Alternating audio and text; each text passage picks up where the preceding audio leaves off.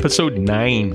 Episode nine. All right, that's Here we kind of are. cool. Yeah. Um, They go knocking on double digits. So Scott, Kevin, Kevin. good to see you guys. Welcome back. So today, um, we mentioned in the very per- first podcast we would talk about pulling the curtain back. One of those things is water. We're told like over and over and over. You're either drinking too much water, you're not drinking enough water. Usually, you're not drinking enough water. That it can help with brain function and weight loss and weight gain, Right. And washing your car, and What? I mean a, a million other things, right? So let's pull the curtain back a little bit. Water. What's the point? Well, you know, your your body is what seventy percent plus water. It's in like every aspect of your body. It helps in your cells. Is that right? Is that a I have a. Did you know? You did. Um, your your your bones are thirty percent water, which is thirty one percent, I think, is the actual number. Um, you know, water can help with so many functions in the body, so many of them. Um, everything from sleep to mental awareness to uh, alleviating joint pain. Uh, obviously, taking out the trash. You know, we're talking about number one and number two. All right. So first, I think your number's wrong. The average male is sixty percent water. Okay. because generally speaking, women hold a little more body fat than men. Um, f- for no other reason, they have boobs, right? and um, Got to sneak that in there. they they uh, generally are at fifty five percent on Okay. average. So, um, um, furthermore, the the whole fat content thing, um, muscle mass, muscle in general has a higher water content than fat as well. Did So, not know that. Dr. Scott. There you go. The premise. But yeah, I, Don't know, laugh, all, Jerry. all the numbers is like how much should you drink, right? And those Right. are those are all over the place. I've read Right. anything from sixty ounces a day to one hundred and twenty five ounces. Well, the old wives' tale, right? Eight eight ounces eight times a day, the eight by eight, right? So is it accurate? Is it wrong? Is it? I mean, I did my own homework, but Well, tell us how you feel.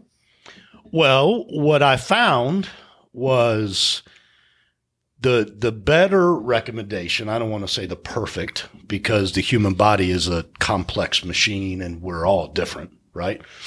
But what I did read was a better calculation is one milliliter for every calorie that you consume. Now, let's dive a little deeper, right? If you went by the FDA's 2,000 calories per day, that actually equals just over eight cups.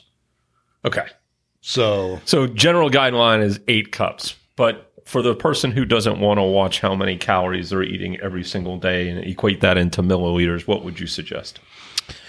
you know, man, I, I I think my suggestion is less of a. Hmm, here, here's what I do I keep a water bottle on my desk.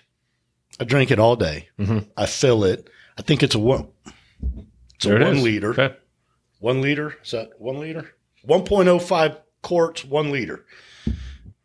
And I mean, I just fill it when it's empty. I try to consciously drink it, you know, and um, But are there I don't measure it though. are there signs you know people say skin you know if your skin is ashy if it's wrinkled um headaches Headaches is a big one.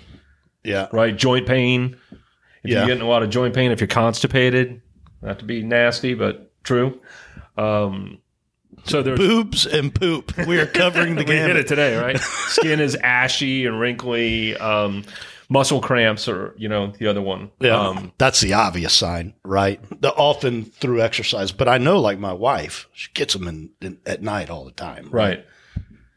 But you can overdrink, right? I mean, I I I remember when I was um I did a 72 hour fast one time. Actually, I think I was on eight, hour 84 and I wasn't getting enough electrolytes in and I was out in 100 degree heat playing basketball with my son like a, a moron and I felt like I was going to fall out. It's actually a lot there. So, in part of my research, I looked up water toxicity, right? Because for the for the guy who says, "Yeah, you can drink too much water," well, what does that really mean, right?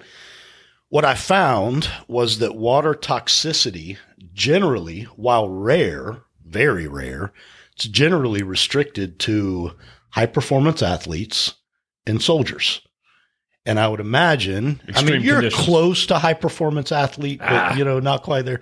But on the back end of a fast, you are probably very much replicating what I don't know an ultra marathoner might go through in you know Electrolytes are- versus- right. yeah So waters versus sodas versus other stuff. Why is that important? Oh man, probably the most obvious is calorie control.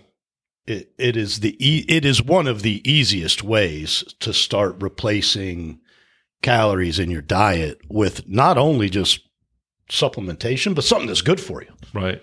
And even just helping the kidneys out, right? And you're Flush, you're, phys- yeah. you're physically taking allowing your your kidneys to take a break from no, not only is it helping take out the trash, it's actually giving your kidneys a break. Yeah, and it's more than just kidneys. It actually affects bowel movements. Again, we'll talk about poop, but it it, it Yep. affects it all. It, it it's a flushing mechanism, no doubt.